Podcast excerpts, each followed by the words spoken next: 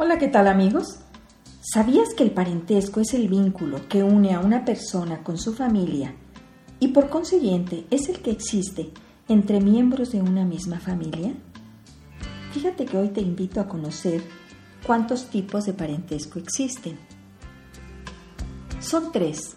El primero de ellos es por consanguinidad, el segundo es por afinidad y el tercero por adopción. El vínculo por consanguinidad se da entre los descendientes y ascendentes de un progenitor común y aquí entonces hablamos de abuelos, padres, hijos, nietos. El segundo parentesco, que es el de afinidad o por afinidad, este vínculo se forma a través del matrimonio que cada cónyuge contrae con los parientes consanguíneos del otro. Entonces aquí hablamos de suegros, consuegros, yernos, nueras, cuñados o cuñadas, con cuños o con cuñas.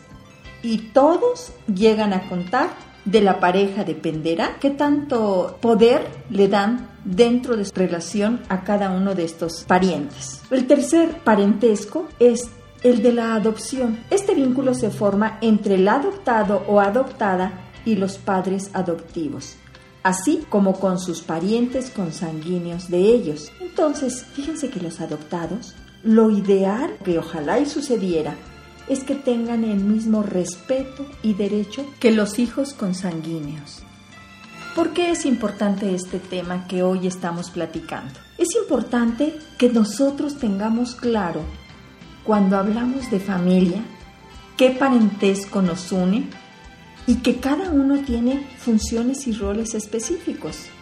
Tiene un lugar, un orden y una jerarquía y dependerá del tipo de familia de la que se trate cada uno tendrá una estructura diferente. Bueno, ¿y para qué nos sirve esto? Pues para reconocer a nivel personal, en mi familia, quién soy y quién no soy.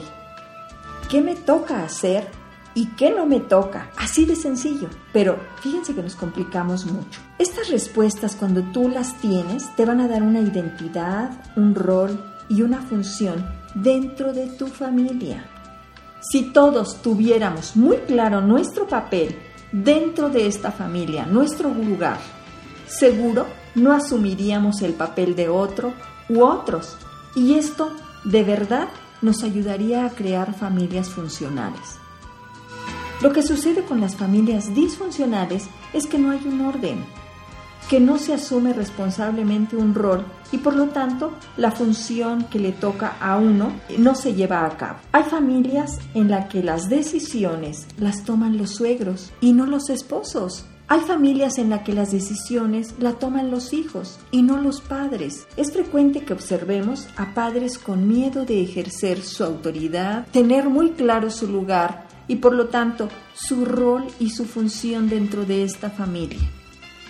Hoy te invito y pregúntate, ¿qué tan consciente eres del rol y función que tienes dentro de la familia, tanto la tuya como la de tus hijos? ¿Qué tanto reconoces el parentesco que tienes y qué te toca o no te toca? No olviden que un vínculo sano es aquel que empuja y sostiene el crecimiento y desarrollo de aquellos que lo conforman. Hoy los invito a formar familias funcionales y sanas a respetar el orden y la jerarquía en cada una de las familias. Por hoy es todo amigos, mi nombre es Irma Quintanilla González, especialista en medicina familiar y terapeuta familiar. Gracias por visitar mi página www.saludintegralvidifamilia.com. Ahí espero sus dudas y comentarios. También me pueden llamar al 442-212-4645. Deseo que tengan una excelente semana en la que cada uno tenga claro su lugar, su rol y su función dentro de su familia. Muchísimas gracias.